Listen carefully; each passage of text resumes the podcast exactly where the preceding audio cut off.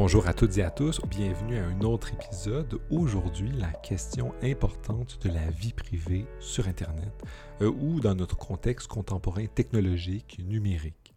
Évidemment, euh, que vous soyez au Québec ou ailleurs, vous allez avoir entendu récemment parler dans les médias ou ailleurs de toute la question du passeport vaccinal des informations, si on a été vacciné ou non, euh, se trouvent dans des passeports qu'on va peut-être bientôt présenter, euh, qu'on va devoir présenter pour avoir accès à des activités ou des services, etc.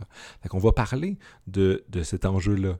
On met pas toujours d'un angle d'analyse d'une politique particulière, mais de l'importance de la vie privée euh, sur Internet en général. Évidemment, cette discussion-là va nous amener à explorer euh, les questions des lanceurs d'alerte, de démocratie, euh, de dictature, euh, des, enjeux politiques, donc, qui entourent ça. Et tout ça, je vais avoir cette discussion-là, puis c'est une question très, une discussion très vaste et qui est difficile à résumer avec Luc Lefebvre, un militant, quelqu'un qui travaille dans le domaine de la sécurité et qui a aussi cofondé Crypto Québec avec d'autres collègues. Il va présenter son organisme dans l'introduction de l'entrevue et c'est un organisme dont j'aime beaucoup le travail. En fait, un podcast aussi que j'aime beaucoup, donc je, vais en dire quelques mots pendant la discussion.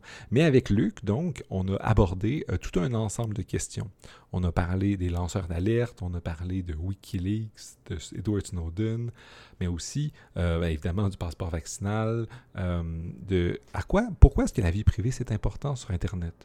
On va essayer d'explorer un peu les arguments pour et contre euh, cette question-là. Pourquoi est-ce qu'on doit se préoccuper de ça? Pourquoi est-ce qu'on doit favoriser cette liberté-là, cette vie privée-là, avoir nos données sécurisées, qu'on puisse avoir un contrôle sur ce qu'on en fait, versus abandonner un peu?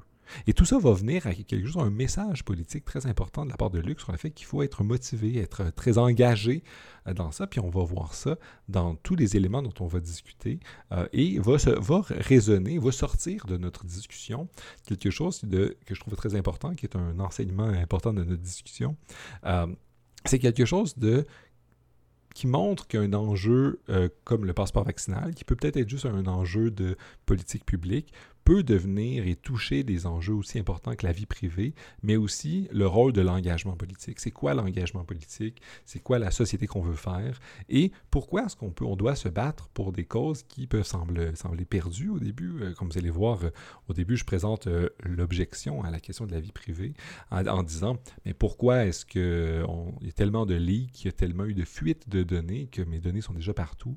À quoi bon m'intéresser, être sensibilisé à cette question? là Et il va nous euh, donner une très bonne réponse, et euh, du moins, assez convaincante. Vous en jugerez par vous-même. Euh, et, tout ça, ça va être la base de notre discussion, donc, sur l'importance de la vie privée, l'importance de la démocratie, et ça va peut-être faire la base de discussion que je vais avoir avec lui ou d'autres invités par la suite sur l'avenir de nos démocraties à l'ère des nouvelles technologies et des réalités politiques internationales contemporaines. Les auteurs qui vont émerger, il va y avoir Chomsky euh, entre autres, euh, tout comme d'autres euh, d'autres éléments et d'autres idées qui vont émerger dans notre discussion. On va parler de lanceurs d'alerte, comme j'ai déjà dit, de dictature, euh, et de, du projet Tor. On va parler du projet Tor, on va parler de, crypto-monnaie. Ça va être fascinant. On va parler de gauche-droite. Alors, euh, ben, je, pourrais euh, annoncer encore plus longtemps cette fort intéressante discussion que j'ai eue avec Luc Lefebvre, mais je vais vous laisser juger par vous-même et profiter de cet échange fascinant que j'ai eu avec Luc. Alors, sans plus attendre, la question de la vie privée sur Internet avec Luc Lefebvre. Bonne écoute. Salut Luc, ça va bien? Ça va bien, Gabriel, toi? Ça va très bien, merci. Je suis content qu'on prenne enfin le temps de discuter ensemble de plein d'enjeux, parce qu'on en, mhm. en parlait juste avant d'enregistrer. On va discuter longuement des enjeux de vie privée, des enjeux politiques et éthiques qui tournent autour de, la technologie. Mais avant qu'on fonce là-dedans, pourrais-tu nous dire un peu euh, qu'est-ce que tu es? Euh, je suis cofondateur, président de Crypto Québec, qui est un OSBL qui existe depuis 2015. C'est un organisme qui fait la, on fait beaucoup de choses, mais on fait la vulgarisation des enjeux en lien avec la sécurité de l'information, la géopolitique, le renseignement. Puis on fait la promotion des meilleures pratiques en sécurité de l'info. Puis on offre des services aussi en lien avec euh, la sécurité de l'info à différents organismes. Puis sinon, juste de manière générale, ça fait plusieurs années déjà là, que je travaille spécifiquement dans le milieu de la sécurité de l'information.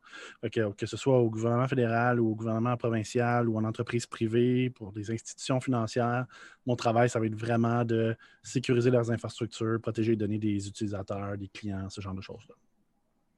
C'est tout un défi que tu as et que tu continues à avoir. Et euh, j'aimerais savoir, comme première question, pour continuer un peu sur ta présentation, que tu nous dises un peu qu'est-ce qui t'a amené à contribuer à fonder Crypto Québec? Pourquoi crypto?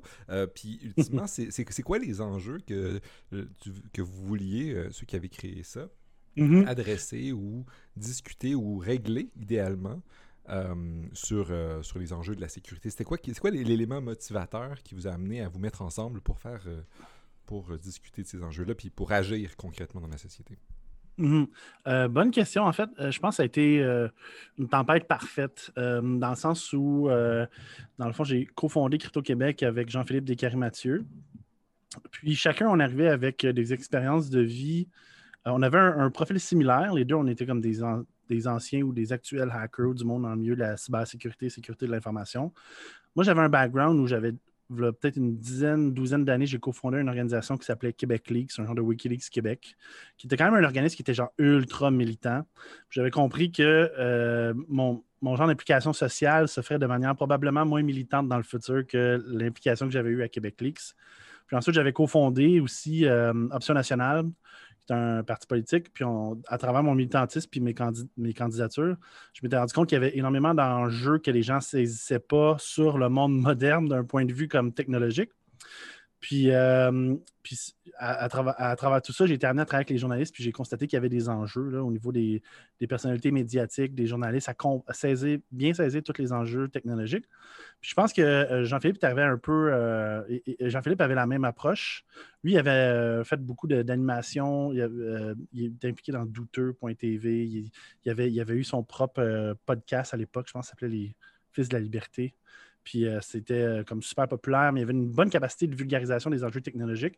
Puis il a toujours constaté qu'il y avait un enjeu là-dessus, mais l'opportunité ne s'est jamais présentée. Puis là, on donné, ben, on, moi puis Jean-Philippe, on en parlait. Puis là, est arrivé la, fuite d'un site web qui s'appelait Ashley Madison, qui est un site web où les gens pouvaient commettre l'adultère, dans le fond. Puis euh, toute la base de données des utilisateurs a été dumpée sur Internet.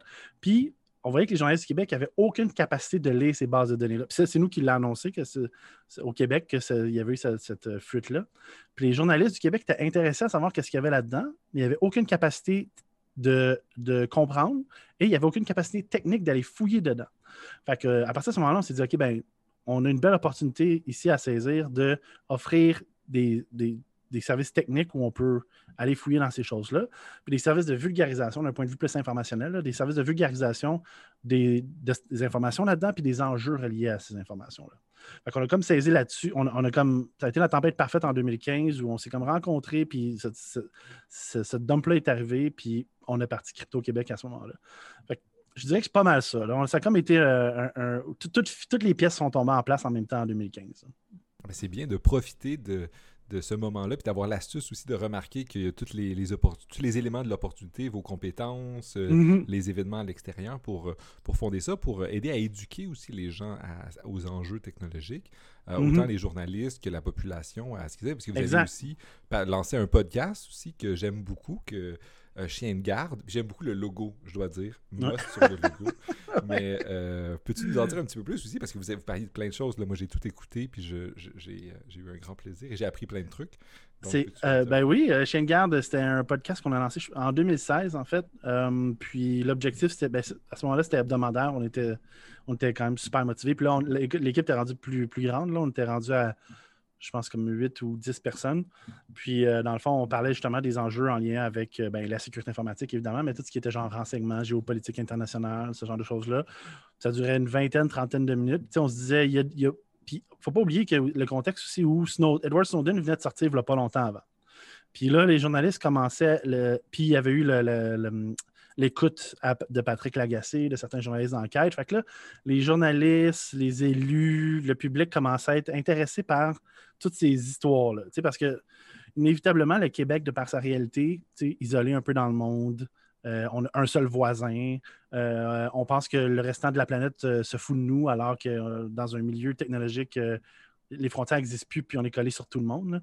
Le Québec sortait un peu de son âge d'innocence, un peu, puis commençait à s'intéresser justement à tous ces, ces enjeux-là, la géopolitique, les piratages, les dumps, c'est qu'est-ce qui se passait ailleurs au niveau genre des, identités numériques, quel pays en avait, quel pays en avait pas, les fuites, les vulnérabilités, ce genre de choses, les acteurs étatiques. La, la, Russie qui essaie de hacker des élections, la Chine qui monte. Bref, le monde avait comme besoin d'entendre parler de ça, puis on a comme on est arrivé au bon moment. On avait toute l'équipe qui était en place avait un super bon background euh, diversifié. Puis on a tenu ça pendant 89 semaines de suite. Puis on a mis fin à ça en 2018. Puis là, ben, dans le fond, on recommence euh, au mois de septembre, on recommence, on continue on à notre 90e épisode, dans le fond. Puis on veut aller avec euh, la, même formule. J'ai déjà hâte que ça continue. Alors, merci de l'annoncer. ben, merci, je suis content. Alors, et je suis content d'en parler avec toi. Donc, et j'invite les gens qui nous écoutent à aller l'écouter. Euh, aller en avant que les nouveaux épisodes arrivent de binger ce qui a été fait par le passé. Il nous en euh, reste, là, on a réussi à en sauvegarder juste euh, genre 58, je pense, sur les 89. Fait qu'il en manque une trentaine, mais bon, si vous avez la chance, si ça vous intéresse, c'est sur le site web. Exact, exact. Alors, euh, terminons cette plug-là pour euh, continuer un peu sur une autre question qui parle de ça. Parce que tu as parlé de Wikileaks, de, Snowden et mm-hmm. d'autres. On en parle depuis un moment quand même, puis j'imagine que les journalistes, puis les gens ont commencé à, se familiariser avec, euh, avec la question de la sécurité des données. Ça devient un enjeu qui émerge quelquefois. Mais j'ai mm-hmm. l'impression aussi, puis tu me, tu, me donnes ton avis là-dessus, que les gens, bien, ils voient le problème, mais ils sont un peu dépassés par ça, puis ils abandonnent. Puis encore là, c'est que ça, on a, ça a l'air d'être un combat que les gens disent bon, mais il, va y avoir une autre fuite. il y avait des jardins mhm. qui, au Québec, a fait. Euh, il y a eu une fuite de données, les gens se sont mhm. révoltés, mais un peu après, il y avait Capital One, puis il y avait toujours des nouvelles entreprises. Puis à un moment donné, mhm. les gens font comme qu'est-ce qui va arriver? Euh, puis des gens dont tu parles, Edward Snowden, qui a fait, euh, qui a révélé des informations massives et transformatrices, mais Mhm. Il y a plein de gens qui le considèrent comme un héros, mais d'autres qui, veulent qu'il reste en, qui continuent à rester en exil. Mhm. Euh, Julian Assange avec Wikileaks, que tu dois connaître bien aussi, bien mhm. qui n'est pas aussi encore dans une bonne situation. Alors, on, pourrait, dire que c'est les gens qui essaient de lutter pour ça, un, sont pas toujours dans des bonnes situations, les lanceurs et lanceuses d'alerte. Et euh, les gens sont comme dépassés par la quantité de scandales qui s'accumulent à l'infini. Euh, puis ils se disent, bon, mais à quoi bon? Alors ma question, mm-hmm. c'est, mettons que je prends cette, position-là de la personne qui va dire, mais à, quoi bon les, la liberté, de la sécurité de mes données tant que ça? Euh, mes données ont été volées 40 fois. Euh, ils sont sans doute sur toutes les bases de données à l'infini. Puis là, il y a des outils maintenant, on peut aller genre Have I been pwned? Puis là, tu peux aller voir. Tu peux te dire si, euh, ton, adresse courriel a été est sortie quelque part dans une fuite. Euh. Exact. Puis là, ça te dit, ça a été genre dans 40 fuites. Je, je dis pas pour moi, là, mais je dis, mm-hmm. on, peut, on, pourrait, on pourrait se dire à, quoi bon la, la vie privée dans, sur des données dans une situation où on n'est plus, plus grand-chose. Mm-hmm. En fait, euh, c'est une bonne question. Je dirais que euh, quand on fait de, un, quand on fait du militantisme, puis ça, je pense que je l'ai appris euh, à travers mon expérience dans, Québec Leaks, mais ensuite Option nationale. Je pense que de un, si on s'attend à un changement immédiat, on ne fait pas du militantisme pour la bonne raison. Euh, tous les changements sociaux, sociopolitiques prennent du temps. C'est au moins une ou deux, des fois trois générations euh, c'est sûr que, euh, puis, éventuellement, ça s'installe comme le, milieu, le milieu euh, médiatique se rattrape, le milieu journalistique, politique rattrape. Puis là, ils mettent en place des lois, un cadre qui va encadrer la situation qui était problématique. c'est sûr que de un, je dirais, j'ai pas fait Crypto Québec en me disant demain matin, on va tout régler les problèmes de la société, mais je l'ai fait parce que je veux soulever des enjeux que je m'attends à ce qu'ils soient réglés dans dans 10, 15, 20 ans. Mais c'est sûr que le ciel est en feu. Le ciel est en feu, il y a des fuites pratiquement tous les jours. Maintenant, à l'époque, c'était comme chaque mois ou à chaque trois semaines en 2015, puis là, c'est rendu pratiquement tous les jours. Euh, les données de tout le monde sont vraiment un peu partout, à, gauche et à droite. Je veux dire, c'est malheureux, mais comme la boîte de Pandore a été ouverte, puis on ne peut pas faire grand-chose, on ne peut pas remettre tout ce qui est sorti de la boîte de Pandore dedans. la seule chose qu'on peut faire, c'est euh, faire en sorte que les mentalités changent, tranquillement, puis soulever les enjeux. Puis, tu sais, on, je sais qu'au Québec, en Amérique du Nord, des fois, on a l'impression que les, choses ne changent pas vite. Si on regarde euh, justement le projet de loi 64 qui a été mis euh, euh, sur pause, qui était supposé être adopté au début de l'année, qui encadrait justement les données des gens, qui a été mis en pause, qui est supposé être discuté maintenant, dans les prochaines semaines. ça prend du temps. aux États-Unis, il n'y a rien. Il n'y a même pas de commissaire à la protection de la vie privée. Aux États-Unis, c'est la, la, Federal Trade Commission qui gère la vie privée. C'est la commission en charge de l'activité économique qui va gérer la vie privée. on est vraiment dans le Far West en Amérique du Nord, mais quand tu regardes ce qui se passe ailleurs dans le monde, quand tu, regardes ce qui se passe en Europe, suite à tout ce qui s'est passé avec euh, Snowden, avec euh, tous les scandales en lien avec euh, les Google, les Microsoft, les, monopoles, les Amazon de ce monde, tous les monopoles qui ont été faits au niveau des données, ben, l'Union européenne a, réagi. Puis ils ont mis en place une loi qui est pas européenne qui s'appelle le RGPD, qui est le Règlement général sur la politique. règlement général sur le Protection des données. Protection des données, oui, c'est ça, excuse-moi. Protection des données. Je, pense toujours au GDPR en anglais. Puis, euh, dans le fond, ben, ça, a changé, ça a complètement changé la, situation globale sur, euh, au niveau de la protection de la vie privée. Puis, tu sais, nous, c'est là-dessus. Notre espoir reste là-dessus. On se dit, bon, ça a pris du temps. Les Européens se sont battus pendant des années, des décennies. Il y avait des organismes à la Crypto-Québec qui existait en France, la, quadrature, du net et compagnie, qui se battaient depuis des, décennies. Puis finalement, ben, l'Union européenne a réagi. je sais que ça va venir ici au Canada puis au Québec. Il faut juste qu'on continue. Mais oui, c'est sûr que si on se fie à l'état de la situation, toutes nos données qui sont sorties à gauche et à droite, on peut perdre espoir, mais tu sais, on n'améliorera pas la situation du monde si on commence à se baser sur l'état des choses actuelles. il faut voir le potentiel, puis il faut, qu'on se dise, faut qu'on vise ce vers quoi on voudrait, à quoi le monde ressemble. Puis je pense qu'il faut continuer à se battre pour ça, pour qu'on l'amène ce monde-là. Un exemple, je veux dire, moi, je ne veux pas me battre, puis c'est pas l'objectif de Crypto Québec. On ne veut pas se battre contre le progrès. On s'attend inévitablement, tout le monde demain matin aimerait ça avoir genre des gadgets hein, connectés. Tu te lèves le matin, tu t'en vas dans ton miroir, ton miroir te dit combien tu pèses, qu'est-ce qui va mal, appeler les trucs à ta pharmacie, que tout, va, que, tout est connecté, que tu n'as aucun souci, tes rideaux se lèvent au bon moment, la couleur est parfaite, les lumières sont fit, ils fit avec comment tu te sens parce que c'est une plug, tu as comme une puce à quelque part. on s'attend que ça, c'est comme le futur de l'humanité. Nous, on veut juste s'assurer que ce n'est pas, pas le pire qui arrive. On, on, veut le meilleur qui arrive. on va militer puis on prendra le temps que ça prendra pour qu'il y ait des lois en place qui vont encadrer toutes nos données, qui vont nous permettre d'arriver dans cette espèce un peu d'utopie Star, Star Trekienne plus que genre cyberpunk. Là, euh, c'est un peu pour ça qu'on fait qu'est-ce qu'on fait. On le fait parce qu'on on, est probablement des optimistes. On voit les enjeux puis on est des optimistes. Mais je pense que c'est une bonne posture être optimiste. Puis tu as anticipé une question que j'avais, parce qu'ultimement, dans la question de, la technologie et des données, qui sont des questions qui s'entremêlent, j'ai l'impression qu'il y a des gens qui sont, qui, sont un peu anti-techno, qui sont technophobes, qui vont mhm. dire, en fait, bien, c'est super dramatique, toutes ces fuites de données-là, euh, mais c'est comme, eux, ils voient ça comme un lien nécessaire avec la technologie. Il faut genre... Euh, abandonner la technologie et retourner à un monde euh, où il n'y a pas mhm. ce genre de, de, trucs-là. Euh, nos, données, il faut qu'ils soient écrits papier, comme ça, ils ne peuvent pas se faire hacker. Là, je mhm. caricature un peu peut-être, là, je veux pas... Euh, mais ça présente un non, peu... Non, non, mais... ce que vous avez comme position, c'est pas celle-là, c'est de dire, ben, on va prendre, essayer de prendre les avantages que la technologie nous donne, mais en même temps, essayer de montrer de quelle manière on peut encadrer ça pour qu'à l'avenir, peut-être que les données des générations qui s'en viennent, soit, qui ont moins été capturées, puis soient moins tombées dans des leaks. C'est exactement ça, en fait. Puis, tu sais, ultimement, il faut, aussi. Euh, nous, on fait, on fait confiance au, processus démocratique, puis à la, société démocratique, puis on sait, si on regarde comment les, multinationales se comportent dans des pays où il y a justement le RGPD, ces entreprises-là, leur objectif, c'est de faire de l'argent. Il y, a, un marché, ils s'en vont où il y a un marché, ils vont suivre, ils se plient aux lois qui sont là.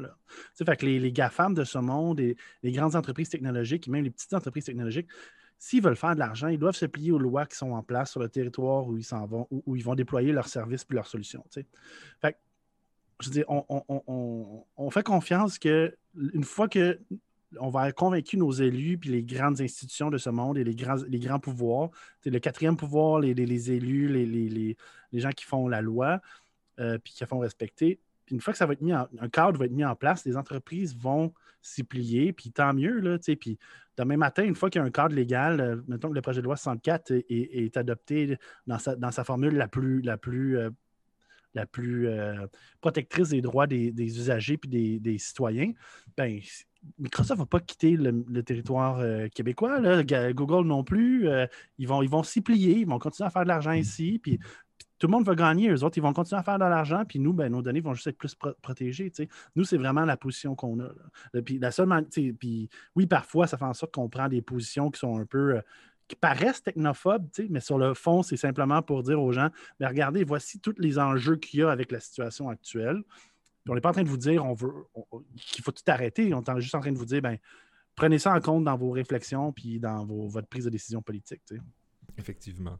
Puis là, j'ai comme deux questions qui s'en viennent, puis je vais, on va parler peut-être bientôt des exemples que, mm-hmm. euh, on va parler notamment du passeport vaccinal, on est encore mm. malheureusement en pandémie, puis de la RAMQ, mm. puis les données médicales. Mais avant d'aller dans cette haute boîte de Pandore-là, euh, j'aimerais rebondir sur une chose que tu as dit, puisque ultimement, dans ce que tu dis, pour, en montrant l'importance de la protection de la vie privée, bien, tu, tu montres que c'est essentiellement politique. C'est très politique, euh, ben ça. Puis euh, peux-tu nous en dire un peu plus? Parce que là, j'ai l'impression que euh, bien la, vie privée, les, politiques de vie privée, bien se mélangent avec des, des, des enjeux de GAFAM, de grandes mm-hmm. entreprises qui euh, puis là, certaines personnes vont dire, ben, les GAFAM, ils sont contentes qu'on on les, on légifère sur eux.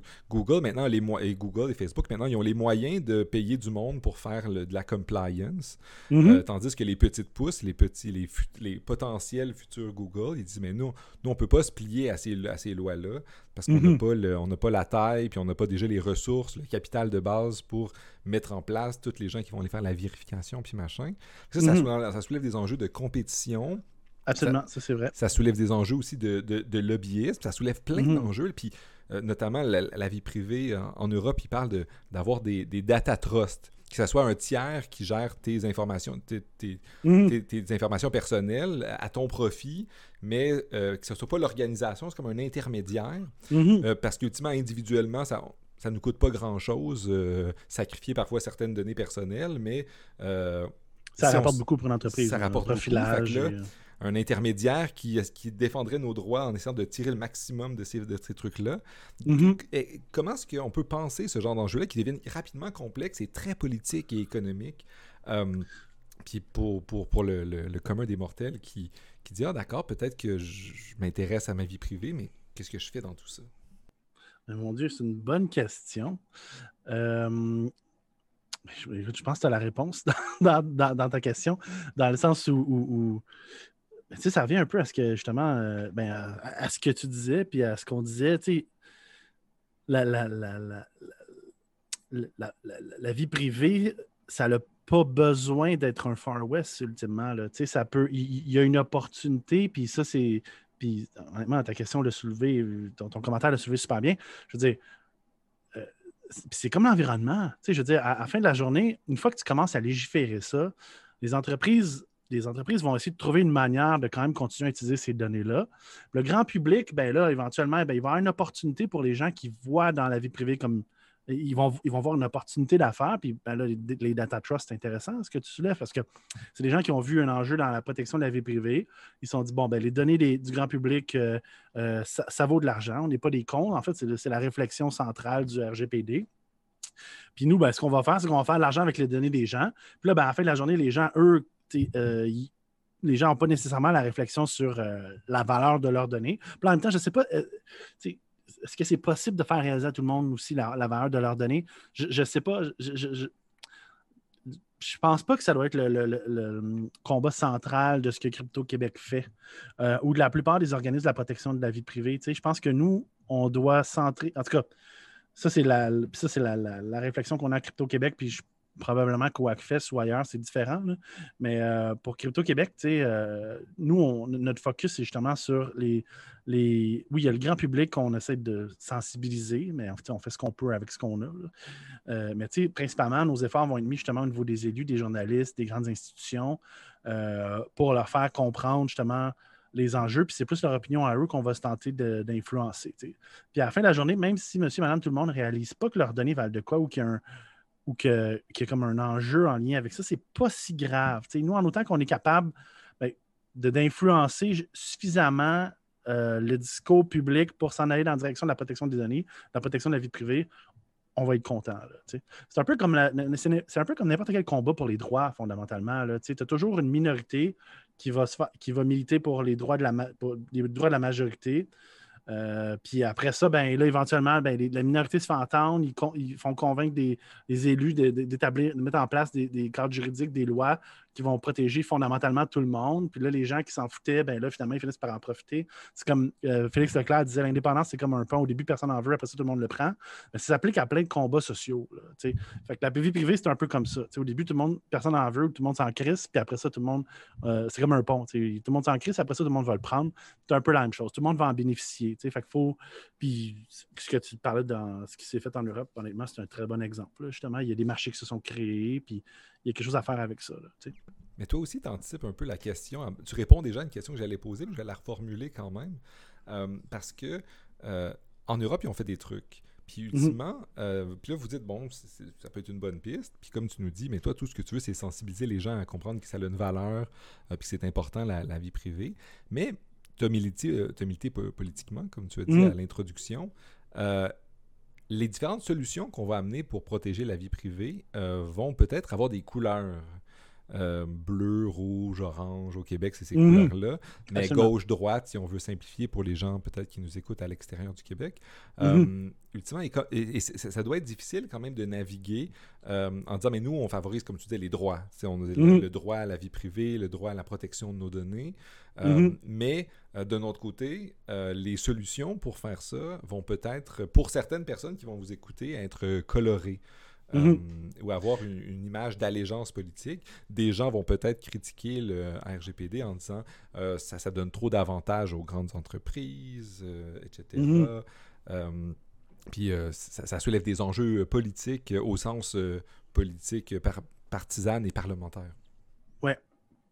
Tu soulèves un méchant bon point, en fait, parce que, dans le fond, quand nous, on a fondé Crypto-Québec, la, la, la réflexion, on savait qu'inévitablement, ça deviendrait un organisme politique, une organisation politique, mais pas dans le sens partisan, dans le sens acteur politique, acteur sur la place publique.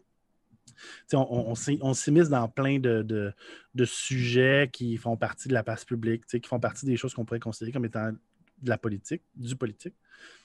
Euh, mais on s'était dit, il faut être férocement apartisan, parce que justement, on savait que euh, il, y aurait une, il y aurait toujours une reprise politique d'un bar ou de l'autre, puis, puis, puis on ne voulait absolument pas tomber là-dedans. Puis ça a été une des forces de Crypto-Québec pendant plusieurs années. On s'est fait appeler par euh, des élus de, des fédéraux provinciaux de tous les partis politiques pour aller les former, les sensibiliser. Euh, on s'est fait appeler par. il y avait des ministres à l'époque où le gouvernement était libéral qui nous ont appelés pour la protection de la vie privée. On, puis là, dans le fond, on, parle aussi avec les élus au niveau de la CAC pour les sensibiliser sur ces enjeux-là. Il y a des gens du PQ qui sont au courant. On a parlé avec les gens de QS sur le passeport vaccinal, par exemple. On parle à tout le monde, tu sais, puis c'est euh, tenir cette balance-là était extrêmement difficile. Moi, il a fallu que je me batte parce qu'en fait, j'ai quitté Crypto-Québec en 2018. Je suis revenu dans l'organisation en fin 2020.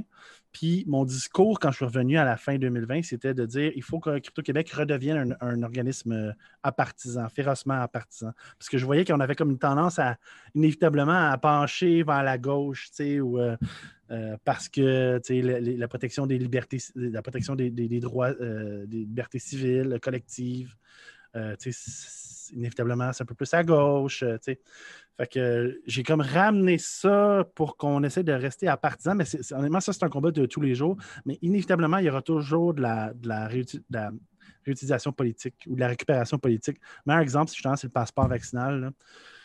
Oh mon Dieu! Euh, on a pris position contre le passeport vaccinal pas, en tant qu'organisme de protection de la vie privée, comme, qui voulait défendre la cause, etc., mais parce qu'on considérait que techniquement, d'un point de vue de sécurité de l'information, c'était un mauvais choix. Puis d'un point de vue de protection de la vie privée et de la démocratie, évidemment, parce que la démocratie n'existe pas sans vie privée. Fait que c'est un peu ça. Mais là, on, s'est vu, on voyait l'enjeu. Éric Duhem, Parti conservateur du Québec, réutiliser l'enjeu. On se fait, là, on se fait mettre dans un les journalistes nous, nous contactent et nous posent la question est-ce que vous êtes rendu à droite? Mais mon Dieu, non. Mais c'est comme tu dis, c'est extrêmement difficile. Euh, euh, comme la protection de la vie privée parce qu'il y a autant du monde à gauche que du monde à droite qui veulent récupérer, autant d'un point de vue partisan que, tu sais, puis, QS a milité contre le passeport vaccinal aussi, tu sais. Mais là, on entend du M, puis là, les journalistes nous posent une question est-ce que, est-ce que vous êtes rendu comme conservateur ou conspirationniste, ou etc. J'étais comme oui, mais attends, on, a formé, on a rencontré les recherchistes de QS dans le cadre d'une commission parlementaire pour leur parler, pour qu'ils puissent aller poser les questions euh, ou soulever des enjeux sur la place publique en lien avec le passeport vaccinal. Puis là, vous nous accusez d'être comme rendu à. Mais tu sais, c'est ça, c'est la, vie privée. Euh, on a rencontré quelqu'un il y a quelques, années qui, a, beaucoup aidé Crypto Québec. Au niveau, il, était impliqué dans l'association humaniste. Euh, puis il disait, il, voyait comme il voyait deux, deux grands combats au 21e siècle. Autant l'environnement, puis la protection de la vie privée. Puis euh, là, on le voit, là, on le voit de plus en plus, la récupération politique euh, du combat de la vie privée. C'est extrêmement difficile d'essayer de rester, euh, de rester au niveau sur, la ligne. C'est vraiment intéressant ce que tu dis parce que je, je vais comme continuer sur cette ligne-là parce que j'ai l'impression que, surtout que avec le passeport vaccinal, les cartes changent un peu. Les gens de gauche vont, il y en a certains qui vont dire ah, il, faut, il, faut ce genre de politique-là pour le mhm. plus grand bien, donc il nous faut ça. Mais d'autres gens à gauche ou à droite vont dire non. À droite, ils vont dire mais il faut ça parce qu'il faut protéger les gens, puis la sécurité, c'est important. C'est une valeur mhm. très conservatrice. Mhm. sécurité, ordre, d'autres vont dire non, liberté. Fait que vous voyez, les, les le, gauche-droite devient un peu flou quand c'est des politiques euh, aussi clivantes que ça. Que Absolument, oui. Mm-hmm. Euh, j'imagine que jouer l'équilibre là-dessus doit être complexe. Mais même avant ce genre de, politique-là euh, actuelle, il y avait aussi, ça c'est une question que je voulais vous poser, dans votre nom, vous avez crypto. Mais aussi, il y a des gens qui trouvent que la crypto, on, qui est souvent amené à crypto-monnaie, mm-hmm. moins, plus qu'à la cryptographie, genre, euh, et plus la sécurité, mais des gens qui vont dire, mais la, les crypto-monnaies, puis ça, ça c'est encore, mais ça l'a été beaucoup au début, associé à euh, des gens qui voulaient se défaire de, des institutions très anti Libertariens, là, quand Libertariens, euh, assez radical. En disant qu'il ne faut pas qu'il y ait d'institutions publiques qui gouvernent la, la génération de monnaie, etc. Mhm. Euh, est-ce, que, est-ce que ça a été un enjeu aussi ou est-ce que ça doit être dans, l'environnement de votre organisation aussi? Euh? Euh, non, c'est un gros enjeu en fait. Au début, c'était pas un enjeu. tu sais, quand on a fait Crypto-Québec en 2015, les crypto-monnaies, l'expression crypto-monnaie n'existait pratiquement pas. c'était vraiment juste des quelques personnes qui connaissaient cette expression-là. Puis, en fait, nous, quand on a choisi le nom, puis on tout du monde qui était dans le milieu technologique, quand on a choisi le nom, on n'a jamais pensé que ça pouvait devenir un enjeu. Puis, après une coupe de bière, après quelques rencontres, on s'est dit, peut-être que ça va arriver. On n'a jamais pensé que ça deviendrait autant un enjeu que maintenant. Je te dirais que là, pratiquement quotidiennement, en fait, non pas pratiquement, mais quotidiennement, les gens pensent que Crypto-Québec, c'est un organisme qui est, lié justement à la logique des crypto-monnaies. c'est devenu tellement un enjeu à un point tel où on en parle de manière stratégique, qu'est-ce qu'on fait avec cet enjeu-là? Est-ce qu'on euh, est qu'on renomme l'organisme? D'un point de vue, là, on parle de branding puis de marque et compagnie, parce que ça, commence à devenir sérieusement un enjeu pour l'organisation. Fait là, on commence à constater que ça devient un, gros problème pour Crypto Québec. Mais c'est ça, à la base, la logique, c'était toute la cryptographie et ainsi de suite. Puis, euh, euh, mais c'est sûr que on ne veut pas parler de crypto-monnaie parce qu'honnêtement, il y a plein d'organismes qui, en parlent déjà. Il y a d'autres organisations qui s'appellent d'ailleurs Crypto-Québec qui, amènent plein d'autres enjeux. Ils, vont nous copier. Il y en a qui reprennent notre nom, ils reprennent notre, euh, notre couverture.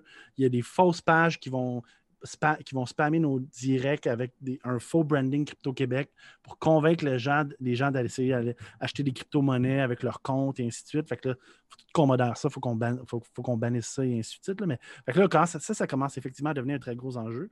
Ceci étant dit, il reste quand même que la logique de chaîne de blocs en arrière de, la crypto-monnaie. Si on sort de la logique de la crypto-monnaie, puis on parle de la logique de chaîne de blocs, euh, il y a plusieurs choses qui sont intéressantes. C'est sûr qu'il y a eu une espèce de hype, je pense, qui a été. La, chaîne de blocs, ce n'est pas une panacée.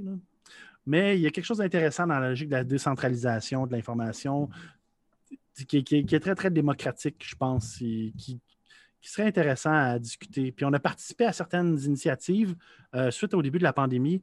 Euh, parce que, on ne savait pas à quel point la pandémie est catastrophique. Euh, il y, a dans plein de scénarios de, risque au niveau national, international. On se demandait, est-ce que le système économique va survivre? et, qu'est-ce qu'on fait ou qu'est-ce qu'on fait pour assurer la survie économique des choses. Puis il y a des initiatives qui ont été mises en place justement pour la création d'une espèce de crypto-monnaie nationale. Puis pour assurer comme un espèce de, système économique parallèle.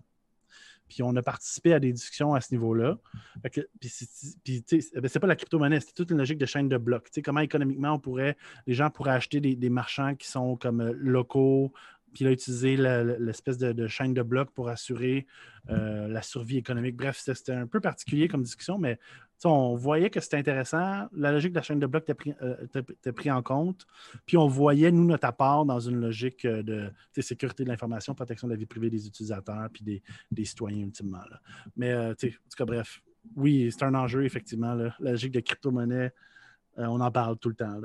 Effectivement. Puis comme tu dis, il faut distinguer la monnaie ou les monnaies de la technologie qu'il y a derrière, qui, ben euh, qui est réutilisée parfois par des États pour euh, faire des crypto-monnaies nationales. Ah oui, 100 le, de la chaîne de blocs, le, concept de chaîne de blocs, c'est un, super beau concept. Mhm. Mais ça a juste été réutilisé abusivement par des gens qui. Ben, il, y, a, des trucs légitimes là-dedans, mais la plupart, moi j'aurais tendance à dire c'est du charlatanisme ou. Euh, en tout cas, il y a des trucs pas super éthiques là-dedans. il y a plein d'utilisations un peu malveillantes de pommes oui, euh, énormément de malveillance. Euh, mm-hmm.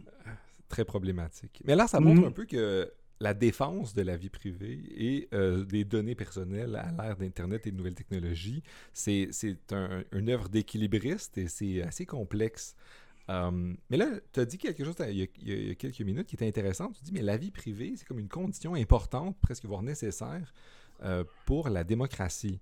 Euh, mhm. Quand tu parlais du passeport vaccinal, euh, peux-tu nous dire un petit peu plus, c'est quoi, c'est quoi le, rôle de la vie privée? Parce que, mettons qu'on prend le passeport vaccinal, des, personnes pourraient dire, ben, c'est super important pour protéger ma santé, la santé de mes proches, pour pouvoir réactiver la vie sociale. Mhm. je vais sacrifier, puis là encore là, je sais pas ça que je crois, mais je, ah oui, les, on, écoute, on, voit toutes les mêmes choses. Là. Et là, je me dis, ben, je, je vais sacrifier un peu de, de, mes informations personnelles. Je vais les risquer un peu parce que peut-être que le code QR, c'est imparfait, etc. Mhm, mais mhm. Euh, je vais en, en, gagner beaucoup, ma santé mentale, ma vie sociale et mhm. euh, la vie communautaire, démocratique même, parce que la vie démocratique nécessite aussi le contact humain personnel. Euh, quelqu'un pourrait dire ça. Alors, en, hmm. quoi est-ce que la, la vie privée euh, puis l'existence de cette vie privée-là sécuritaire, sécuritaire est, importante. Mais est-ce que, est que la vie démocratique a vraiment besoin du contact avec les humains? avec les autres, je ne suis pas sûr. Euh, la première chose dans toutes les, organisations ou les systèmes politiques qui sont euh, dictatoriaux, la première chose qu'ils font, c'est comme ça dans l'armée, c'est comme ça dans une dictature, dans n'importe quelle dictature, c'est l'abolition ou la limitation au maximum de la vie privée. Parce que c'est dans cet endroit-là que les idées euh, et les intérêts personnels et les intérêts de la nation commencent à être discutés. tous ces systèmes-là, c'est pour ça que dans l'armée, la première chose qu'ils font, c'est abolir le concept de, d'intimité. Tu te laves avec les autres, tu vis avec. Tu es, tout nu devant tout le monde. Il n'y a pas la, logique d'avoir une vie privée inexistante dans l'armée. Parce que c'est une structure hiérarchique, c'est une dictature, l'armée. je veux dire, c'est pas un secret. C'est une, une, structure hiérarchique où on suit toujours quelqu'un qui nous dit. Il y a toujours quelqu'un qui doit nous dire quoi faire et on doit le suivre coûte que coûte. C'est comme ça dans tous les systèmes qui sont, euh, qui sont, qui sont euh, plus dictatoriaux, si on veut. Fait moi, je pense que bien avant le besoin de parler aux autres, vient le besoin d'être capable de dire aux autres qu'est-ce qu'on a vraiment envie de dire. Euh, euh, puis, puis, ça, c'est la vie privée. On, on, doit avoir des endroits où on, peut dire en toute sécurité qu'est-ce qu'on pense sur l'état des choses, sur la capacité de. Puis c'est pour ça que je, te, vois. Je te vois euh, Mais je, je voulais continuer, c'est ça. C'est ce que tu nous dis, c'est bien pour vivre une vraie démocratie, il faut, faut pas que j'ai peur que mon jugement soit euh, critiqué ou euh, genre euh, cancellé, si je peux me permettre de mhm. sortir le truc clivant aussi en disant, mais pour comme ça, il faut que j'aie une vie privée pour pouvoir dire en secret à quelqu'un ou en confidence quelque mhm. chose que je crois au fond de moi. Puis si l'État essaie d'abolir tous ces espaces-là de confidence, peut-être que me, je, je, vais, me censurer moi-même, je vais arrêter de dire des choses, je vais les penser. Ça mm-hmm. va nuire à, la démocratie. C'est ça un peu? Exact, parce que la, démocratie, c'est quoi ultimement? C'est la, la, capacité des, de toutes les minorités à, euh, à, occuper l'espace public puis à avoir leurs intérêts défendus. Puis, ben, exemple, euh, ben, on va donner plein d'exemples, mais toutes les minorités, toutes les, minorités qui sont, euh, sont ben, une minorité par, par design pratiquement invulnérable. toutes les populations plus vulnérables. Tu sais, ben, exemple, une, une travailleuse du sexe. Puis Crypto-Québec, on, travaille, on travaille, on est impliqué dans plein de, groupes, euh, autant au niveau de la ville de Montréal qu'au niveau provincial pour protéger les populations plus vulnérables. Puis par design, on a aussi beaucoup, euh, on, finit par travailler aussi avec des travailleuses du sexe qui sont des populations qui sont vulnérables. Euh, ben, tu sais, la travailleuse du sexe, la plupart des gens ne savent pas qu'elle est travailleuse du sexe. Elle a une vie privée où, genre, elle, elle va être capable de vivre du travail du sexe, mettons. Puis si, elle était dans une dictature, cette femme-là, elle n'aurait pas une capacité d'améliorer son sort. Elle n'aurait pas une capacité de dire j'ai envie de militer pour avoir plus de, protection de, la part de la, loi ou de la part de la société. Euh, elle ne pourrait pas parce que de, un, officiellement, elle n'aurait pas le droit de dire qu'elle est travailleuse du sexe ou elle n'aurait probablement pas le droit d'aller voter. fait que, euh, euh, fait que Tandis que dans une démocratie, ben, elle peut complètement vivre euh, avec une. Euh, être la. je dis travail du sexe, mais ça peut être travail du sexe, mais ça donne qu'une bonne majorité sont travail du sexe. Euh, puis elle peut totalement vivre, les gens la connaissent son identité actuelle, ils ne savent pas qu'est-ce qu'elle fait dans sa vie privée, ils ne savent pas qu'est-ce qu'elle fait nécessairement dans, le cadre de son travail. Mais elle peut quand même continuer à vivre, elle peut quand même continuer à voter pour les partis qui vont représenter plus, plus les intérêts justement des travailleurs du sexe. Puis elle peut continuer d'évoluer, puis éventuellement, ben, les, partis au pouvoir, ben, ça donne que c'est peut-être le parti qui avait le, plus de, points dans son programme pour protéger son travail, euh, puis sa, vie privée, ultimement, puis ben, elle voit son sort améliorer, puis ainsi de suite. Fait qu'elle est capable d'avoir, autant sa son persona public que sa personnalité privée, puis, puis est capable de, finalement, comme minorité, comme travailleuse minor, qui, occupe un, travail qui est comme pas super bien vu dans l'espace public, là, mettons, euh, ben, se voir de plus en plus protégés. Tu sais. que, euh, ça, s'applique à tout plein de, populations vulnérables. tu sais, euh, euh Incluant aussi les lanceurs et lanceuses d'alerte. Au début, tu nous as parlé de Edward Snowden. Il faut qu'il y ait une vie privée pour qu'il puisse faire sa stratégie, ramasser les informations, puis euh, lancer des alertes sur des enjeux euh, importants. Euh, puis être protégé aussi. Puis être protégé, exactement. Parce qu'on s'entend que dans un système qui n'est pas démocratique, les lanceurs, les lanceurs d'alerte sont absolument laissés à eux-mêmes, puis c'est terminé. Là, je veux dire, essayer d'être un lanceur d'alerte en Russie, je veux dire, euh, ben, on a vu ce qui est arrivé avec Navalny. Euh, c'est pas un lanceur d'alerte, mais c'est un opposant politique. Puis c'est ça, lui, c'est un opposant politique connu international, internationalement. Fait qu'imaginez un, lanceur d'alerte. Fait que, dans un, lanceur d'alerte, dans une démocratie où il y a déjà eu des lanceurs d'alerte, ben, il y a déjà des cadres qui vont le protéger. Même s'il est en complète opposition avec le pouvoir en place, il peut assurer sa survie puis l'amélioration aussi des conditions de tous les autres citoyens de par sa, condition de lanceur d'alerte. non, moi, honnêtement, l'idée de, l'idée de, que la démocratie a besoin d'aller prendre un verre dans un bar avec quelqu'un, euh, moi, j'y crois pas. Moi, je pense que euh, avant toute chose, la démocratie a besoin d'être capable de pouvoir aller voir cette personne-là et de dire qu'est-ce que vous pensez vraiment. Mais je, vais quand même défendre cette position-là, juste pour qu'on explore encore un peu, puis ça va peut-être moins toucher la question de la vie, la vie privée, mais il y a des gens qui vont dire, mais ultimement, les dictatures essaient aussi mm. de séparer les individus pour pas qu'ils se fassent confiance les uns des autres. Mm-hmm. Euh, puis ultimement, tu donnes l'exemple de l'armée, l'armée essaie de tisser les liens de confiance et de camaraderie. Euh, mais il y a des systèmes qui essaient de que les gens se méfient les uns des autres. Comme ça, ça assure qu'ils vont pas se mettre ensemble contre le gouvernement. Puis euh, ça fait partie aussi de ça. Puis est-ce est que la vie privée a un rôle là-dedans aussi? Parce qu'il y a des gens qui diraient qu'il faut, pour qu'une démocratie fonctionne, il faut que les gens se fassent confiance. Puis c'est pour ça qu'il y a eu tout un ben, débat de la, polarisation, de, sur Internet notamment, puis du fait que les entreprises instrumentalisent un peu les préférences politiques des gens pour les mettre dans des bulles. Euh, ça, nuit à la démocratie parce que les gens ils parlent plus le même langage. Il y a des gens qui écoutent juste Fox News aux États-Unis puis d'autres qui écoutent mhm. juste d'autres choses. Euh, puis les gens ils, ils, ont juste pas les mêmes, les mêmes réalités. Mhm. Ben, c'est ça. En fait, ce que, euh, dans, dans, dans, beaucoup de démocraties, regarde en, en, Syrie avec Bachar al-Assad et compagnie, les gens vont quand même ils vont quand même fumer la chicha ensemble, ils vont quand même. Il y a quand même des, rendez-vous sociaux. Ce que les dictatures essaient de créer, puis c'est la même chose avec l'armée, c'est ce qu'on appelle un esprit de corps. C'est de la camaraderie, justement. C'est des opportunités de, voir d'autres personnes, sauf que comme la vie privée, l'espace sécuritaire où tu as le droit de dire tout ce que tu penses, puis tout ce que tu, tu, désires ou ce à quoi tu t'aspires, n'existe plus, ben, tu t'en vas dans ces endroits-là, puis comme tu parles la même chose que tout le monde parle. Parce que l'objectif, c'est de créer un esprit de corps, que tout le monde est d'accord avec la même chose, que tout le monde s'en va dans la même direction. Fait que la vie sociale, d'un point, c'est sûr que d'un point de vue humaniste, puis je me considère humaniste, c'est sûr que c'est super utile. Ben, pas super utile, c'est nécessaire. On est des créatures sociales. Mais je veux dire, d'un point de vue démocratique, la vie privée euh, va passer le, besoin d'un espace de, privé où on peut discuter de tout ce qu'on veut euh, superpose le besoin d'aller voir un autre humain. Parce que si tu ne peux pas aller voir, aller voir cet, autre humain-là puis dire ce que tu penses du pouvoir en place, puis de, par rapport à tes besoins, de par rapport à ce à quoi la nation devrait aspirer, etc., bien, ça va finir euh, comme dans, tout le monde va juste aller se rencontrer pour dire la même chose ultimement. Ils ont besoin. Un, autre exemple, c'est en Iran. En Iran, euh, je veux dire, c'est une dictature islamique, mais tu sais les gens, là, pour euh, la jeunesse, la jeunesse iranienne est, forte. je veux ces gens-là ont quand même besoin d'aspirer à quelque chose de plus grand que juste une dictature islamique. Là. ces gens-là, ils s'en vont dans des bars ou dans des soirées privées, dans des endroits comme ultra secrets, où ils s'en vont justement faire la fête, boire des verres, jaser sur qu'est-ce qu'ils pensent que euh, où l'Iran devrait s'en aller, puis etc. Puis ils ont besoin de cet espace-là où ils peuvent échanger justement sur, euh, euh, sur, l'état de la nation, puis c'est quoi qu'il faut changer.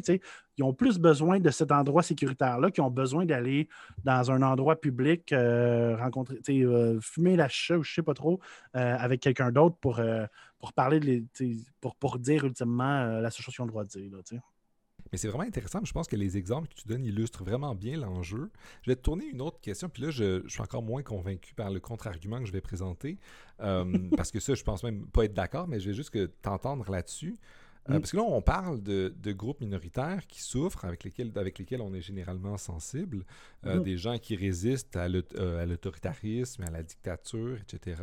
Mais il y a dans des endroits qui sont relativement démocratiques, je mets des guillemets pour ceux qui ne voient pas, euh, il y a des minorités qui sont dangereuses. Et c'est souvent les États qui utilisent ce discours-là en disant euh, sur Internet, il y a des terroristes. Il y a. Mm. Puis, mettons qu'on s'éloigne de l'exemple des terroristes qui sont des cas extrêmes.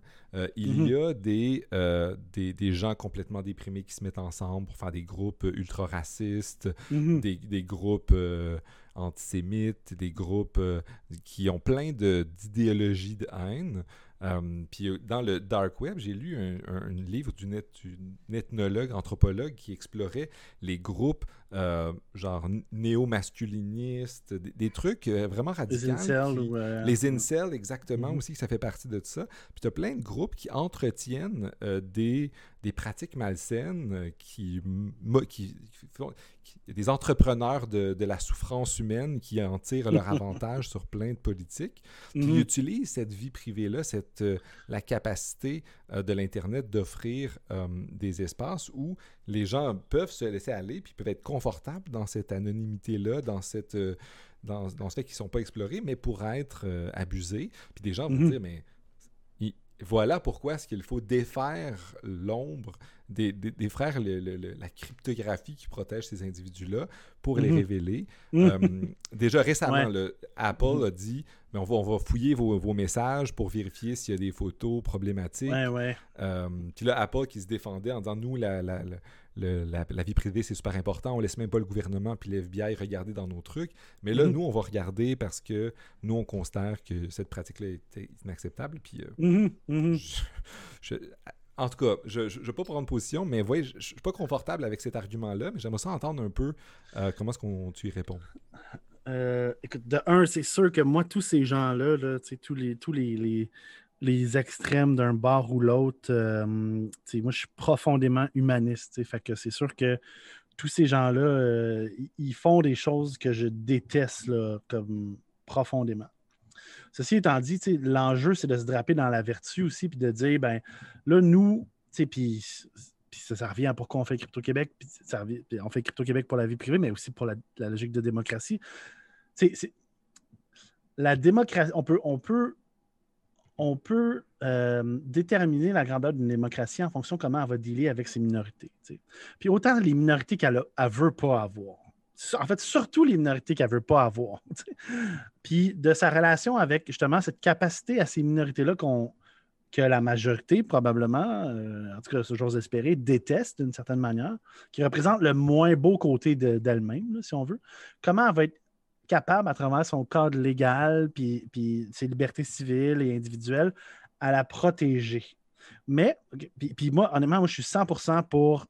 Je, pense que ces gens-là doivent être absolument protégés dans leur droit de dire tout ce qu'ils ont envie de dire. Ceci étant dit, je suis aussi un gars qui travaille dans le milieu de la sécurité de l'information. Mon frère est enquêteur dans la police. Euh, puis je viens d'une famille justement qui a travaillé, qu'on est quand même pas mal intéressé par justement le travail, euh, la loi, si on veut. Là. Euh, la logique qu'on on est dans une société de droit, si on veut, d'une certaine manière.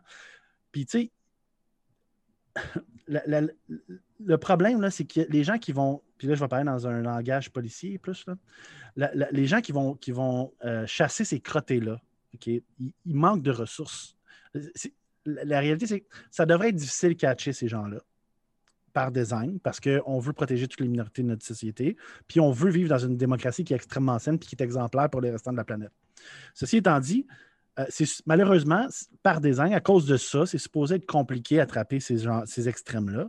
Sauf que ça ne veut pas dire que parce que c'est supposé être compliqué à attraper ces extrêmes-là, puis les identifier, puis les, mettre en prison s'ils font la promotion de la haine, etc., ça ne veut pas dire qu'on doit sous-financer ou sous-soutenir les forces qui sont chargées de chasser ces extrêmes-là, ou d'encadrer, ou de les possiblement les ramener. Puis là, je parle de la police parce que c'est un background que j'ai inévitablement de manière euh, euh, familiale, mais, mais ça peut être, euh, tu sais, la logique de defund de police, à la base, il y a une espèce de au-delà de la logique d'enlever tout le cash à la police, puis en tout cas, ça c'est une autre discussion, il y a quelque chose là-dedans qui est intéressant, qui est comme une réorientation de la mission de la police.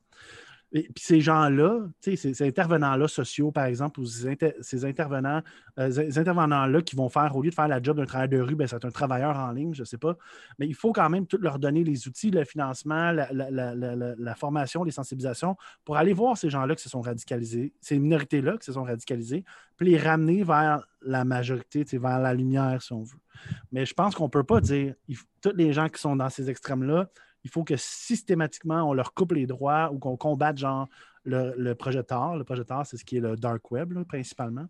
il faut qu'on empêche tout ce qui est genre euh, euh, chiffrement. Faut qu'on les gens n'ont plus le droit d'utiliser chiffrement. Les gens n'auraient plus le droit d'utiliser le projet TAR parce qu'il y a des extrêmes qui utilisent ces outils-là. non, moi, je pense, malheureusement, ça va être difficile d'aller chercher ces extrêmes-là, mais il ne faut, il faut pas retirer ces outils-là. Il faut en fait financer soutenir plus les gens qui doivent aller chercher ces extrêmes-là, puis les ramener vers le centre, ben, ramener vers le, troupeau, si on veut. Euh, c'est pas nécessairement le meilleur terme, mais bon, les ramener vers euh, le groupe des, vers les citoyens, bref, que d'empêcher ces outils-là d'exister, de... Parce qu'il ne faut pas oublier non plus que tous ces outils-là, les outils qui sont utilisés par ces extrêmes-là sont aussi ultra utiles à une très grande une très grande partie de gens. dans la plupart, le projet le Dark Web, exemple, qui est utilisé justement par minoritairement. Euh, la personne avec qui j'ai fait euh, Québec Leaks, il y a une dizaine d'années maintenant, c'est un des développeurs principaux qui travaille pour le projet Il s'appelle David Goulet. Puis justement, on jase des fois justement des statistiques de comment le, dark web est utilisé. Puis, puis d'ailleurs, le projet il y a la possibilité d'aller voir, genre, il y a, je pense que ça s'appelle metrics.torproject.org. Puis tu peux voir, genre, comment le dark web est utilisé. Puis tu es capable de voir que, genre, en fait, principalement, genre 99% des gens qui vont utiliser le dark web, c'est souvent c'est des gens qui sont dans des systèmes euh, où politiquement ils sont réprimés. Fait que, genre, euh, tout quand il y a eu le printemps arabe, etc., ils voyaient une utilisation principalement dans les pays arabes, Égypte et compagnie, euh, par des, citoyens parce qu'ils avaient besoin d'accéder à Internet, mais ils ne voulaient pas que le gouvernement sache, puis ils avaient besoin d'aller lire sur la démocratie puis des nouvelles, etc. Fait qu'ils utilisaient ces outils-là. Puis on, ils les utilisaient pas genre par 15 personnes à la fois, là, ils les utilisaient par centaines de milliers de personnes. OK, tu sais, d'un côté, ces outils-là sont utilisés par, majoritairement par des gens qui ont des enjeux qui sont dans les systèmes répressifs. Puis tu as une minorité ensuite d'extrêmes radicales qui vont utiliser le chiffrement ou le dark web pour parler de choses extrêmes. comment on fait la balance? Ben, moi, je pense que la balance, c'est en équipant, puis en finançant, puis en sensibilisant les intervenants, que ce soit les polices ou euh, que ce soit ce que la police deviendra, pour qu'ils aillent ramener ces extrêmes-là c'est peut-être une approche ultra Chomsky de la vie. Genre, moi, je suis un fan fini de Noam Chomsky, puis mon fils s'appelle Noam, c'est pas pour rien. Je veux dire, si essayé Noam, Noam Chomsky, on s'en rendrait que je l'aurais pas appelé comme ça. Euh, fait que, c'est sûr que c'est une approche très Chomsky de la, société, mais moi, je pense que c'est la seule manière qu'on a pour assurer de vivre dans une démocratie qui est un exemple pour le restant de la planète. Puis c'est ce à quoi je pense que le Québec et le Canada devraient aspirer, honnêtement. Mais c'est très beau ce que tu dis, j'aimerais ça insister sur les éléments que je trouve vraiment intéressants. Un, c'est, puis ça résonne dans tout ce que tu disais, c'est l'équilibre qu'il faut toujours avoir. Justement, mm-hmm. l'équilibre que ton l'organisme, que Crypto-Québec doit avoir dans son engagement, l'équilibre entre euh, ce que tu viens de dire, euh, parce que ultimement, on présente souvent la, la, la question de la vie privée à euh, soit tout ou rien.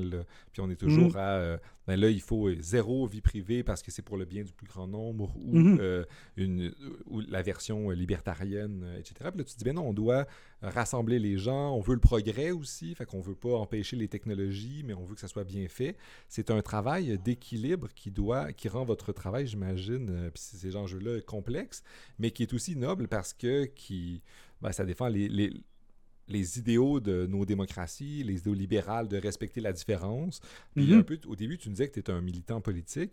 Bien, ça, ça, doit être quand même euh, complexe de, de, balancer encore tes valeurs à toi, des valeurs politiques qui, ont mobilisé ton engagement politique et mhm. cette neutralité un peu euh, pour, euh, pour la cause de, des données personnelles. Ah, ben, honnêtement, pas tant, d'une certaine manière. ben, ben, je viens d'une famille où on était tous, tout le monde en désaccord. J'ai un frère qui, justement, qui est policier. J'ai une mère qui est une militante féministe. Euh, j'ai deux autres frères qui sont qui sont pas vraiment politiquement impliqués, mais qui vont plus avec. Euh, euh, je dirais que de manière générale, peut-être qu'ils sont un peu plus nationalistes que d'autres choses. fait genre, littéralement, tout le monde dans ma famille avait des opinions différentes.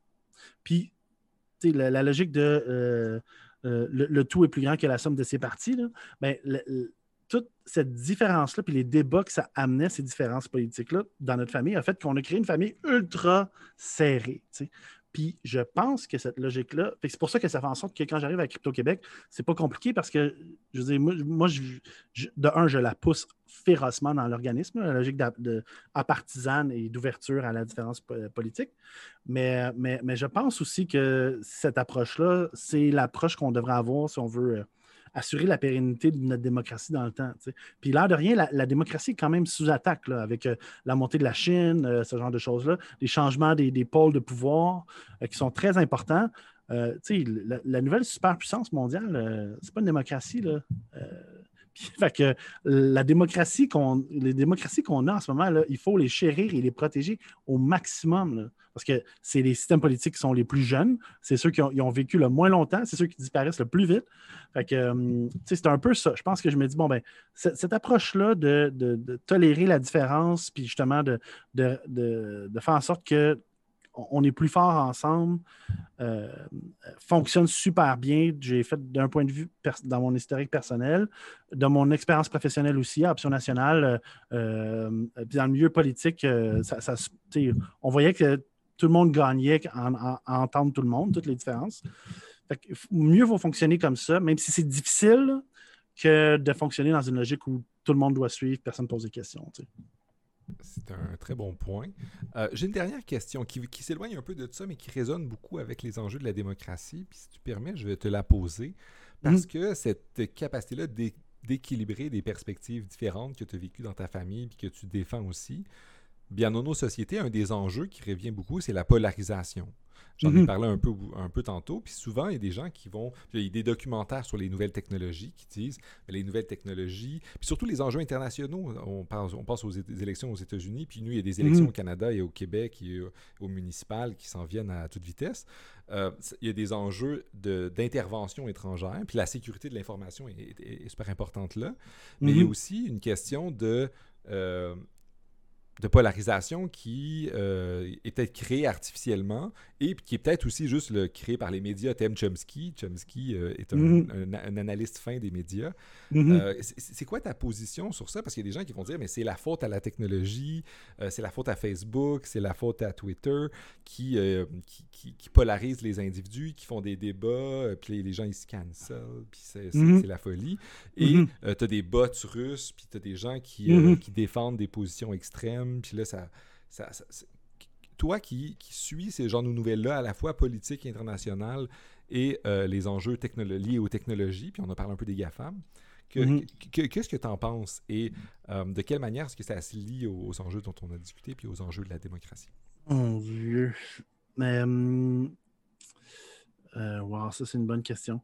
ouais, c'est il y a beaucoup de choses qui, qui, qui, ont créé la polarisation, qui sont des enjeux puis je pense que Chomsky, justement, c'est un bon auteur là-dedans pour soulever tous ces enjeux-là, que ce soit genre, inévitablement, les médias sont énormément une machine à, propagande de la, des idéaux gouvernants, si on veut. L'objectif, c'est toujours de limiter le spectre possible de ce qu'on peut entendre pour dire ben, vous pouvez débattre de tout ce que vous voulez dans ce spectre-là, mais le reste, ne veut pas vous entendre.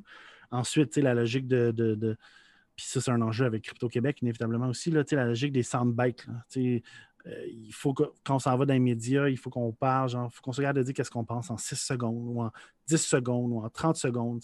Comment parler du passeport vaccinal en 30 secondes? Honnêtement, ça, ça fait en sorte que notre, niveau d'attention, notre niveau de capacité de réflexion citoyenne devient de plus en plus limité.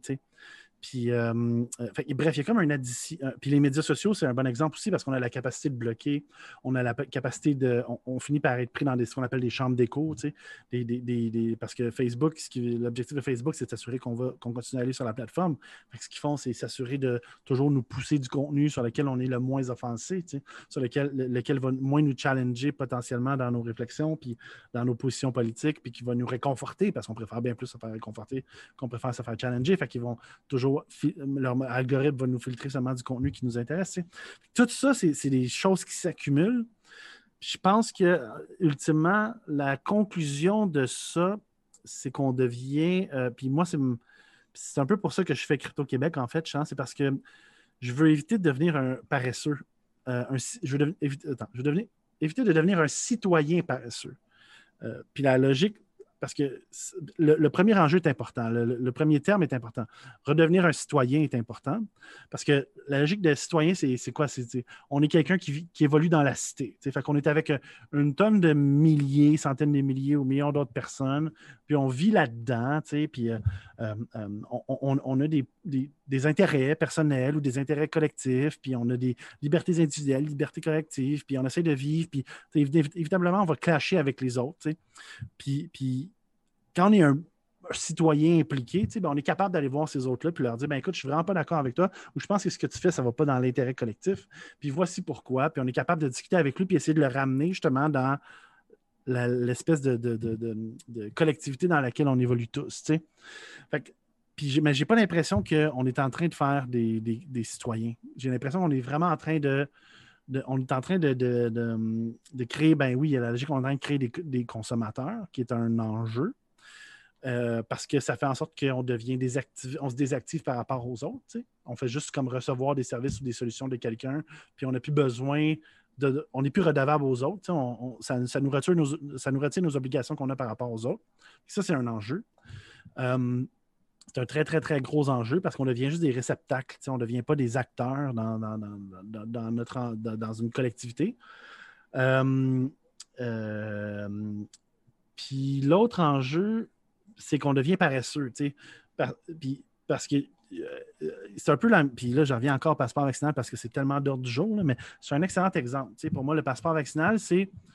On se désengage collectivement d'aller convaincre notre prochain qui est un peu foqué parce qu'il refuse de se faire vacciner, puis parce que je ne suis pas capable de faire entendre raison parce qu'il utilise les émotions, parce que on s'entend que la logique anti-vax est très particulière. pour la plupart du monde, c'est difficile à saisir. Qu'est-ce qui peut amener quelqu'un, mettons, à être anti-vax? Mais au lieu de se dire, bon, je vais essayer quand même de faire l'effort d'aller y parler, ou même de défendre ses droits fondamentaux, qui est logique à l'intégrité physique, le droit à l'intégrité physique, qui est le même droit, en fait, qui laisse une femme pouvoir se faire avorter, mettons. je vais y retirer, puis je préfère donner cet effort-là à, l'État.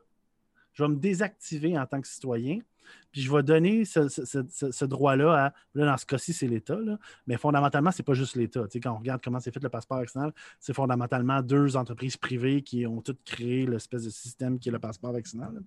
Fait je me retire de, ma, de mon rôle, de mes devoirs en tant que citoyen. Puis, je n'ai jamais été formé à être un bon citoyen parce qu'il n'y a pas eu de, cours à la citoyenneté numérique ou de cours à la citoyenneté carrément qui, m'a vraiment été comme imposé ou amené. Puis ben, je vais m'arranger pour que quelqu'un d'autre, que ce soit le problème de quelqu'un d'autre. Il y a une logique de paresse qui est, qui est très problématique. Puis euh, pourquoi je t'ai rendu sur ce chemin-là?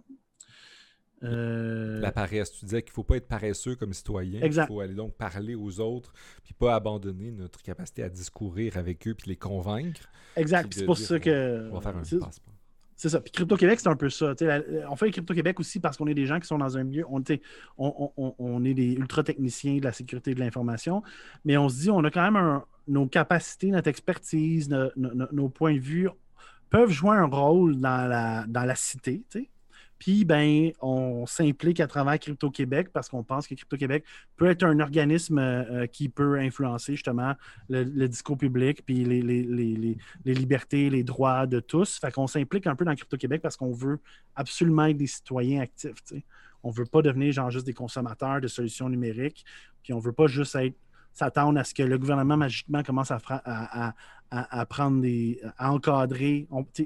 Les lois sont pas faites parce que ça leur tente magiquement, mais on veut pas attendre après eux, puis on veut pas, on pense pas nécessairement que, ben, par design, on pense pas que c'est à l'avantage des entreprises privées de se mettre plus de, bâtons dans les roues, fait qu'on s'attend pas à ce qu'ils s'auto-légifèrent elles-mêmes non plus, fait qu'on fait ça pour ça. mais on le fait parce que justement, on pense qu'on doit tous redevenir des citoyens actifs, parce que sinon, c'est un gros enjeu. Ta question originale, c'était ça? Je pense que tu as répondu, puis en fait, ça boucle très bien la boucle, puisqu'on revient un peu à la raison d'être de, Crypto-Québec. Tu as, très bien répondu à ma question. ça montre un peu aussi, euh, on aurait pu parler de plein d'autres enjeux, puisque comme tu viens de dire à la fin, bien les entreprises n'ont pas, ont pas intérêt à investir non ben plus dans, cette euh, pédagogie publique, dans cet, mm-hmm. cet engagement citoyen à, mobiliser les gens. Puis euh, c'est assez noble de votre part aussi, des, comme tu dis, des, top techniciens, de vouloir bien prendre ce temps-là, puis d'expliquer, puis de... de, de mais, euh, parenthèse, on n'est pas tous nécessairement des top techniciens, puis, mais, mais on, aime croire qu'on peut potentiellement aider là-dessus, moindrement. Fait que. Ou d'équiper un peu la population à avoir le vocabulaire, les idées, les concepts qui sont utiles pour qu'ils puissent se retrouver dans ces technologies-là. Exactement. Excellent. Mais, euh, on aurait pu soulever plein d'autres questions, mais je pense que ça boucle bien la boucle. Je te remercie beaucoup d'avoir euh, participé à l'émission. ça a ben, été super intéressant. C'était, euh, j'invite les auditrices et auditeurs à aller écouter Le Chien de Garde, les épisodes qui sont encore en ligne et ceux qui mhm. s'en viennent, et mhm. d'aller voir ton organisme. On a parlé de plein de choses super intéressantes, les droits de passeport vaccinal, de démocratie. Ça a été très cool. Puis on a vu une bonne démonstration de valeurs libérales dans leur aspect le plus noble, pas celui mhm. du Parti libéral. Mhm. Euh, oui, les, gens euh, oublient. Euh. Exact, qu'il y a des idées aussi. je te remercie beaucoup, Luc, d'être venu. Puis on reparlera sur plein d'autres sujets, j'en doute pas. Puis à bientôt. Ben, à la prochaine. Merci beaucoup de nous avoir reçus. Merci. Cet épisode est fait en collaboration avec la Société de philosophie du Québec et les généreux donateurs et donatrices qui veulent bien soutenir le projet. Merci beaucoup encore à vous tous et toutes d'avoir confiance en ce projet et je vous souhaite une bonne fin de journée.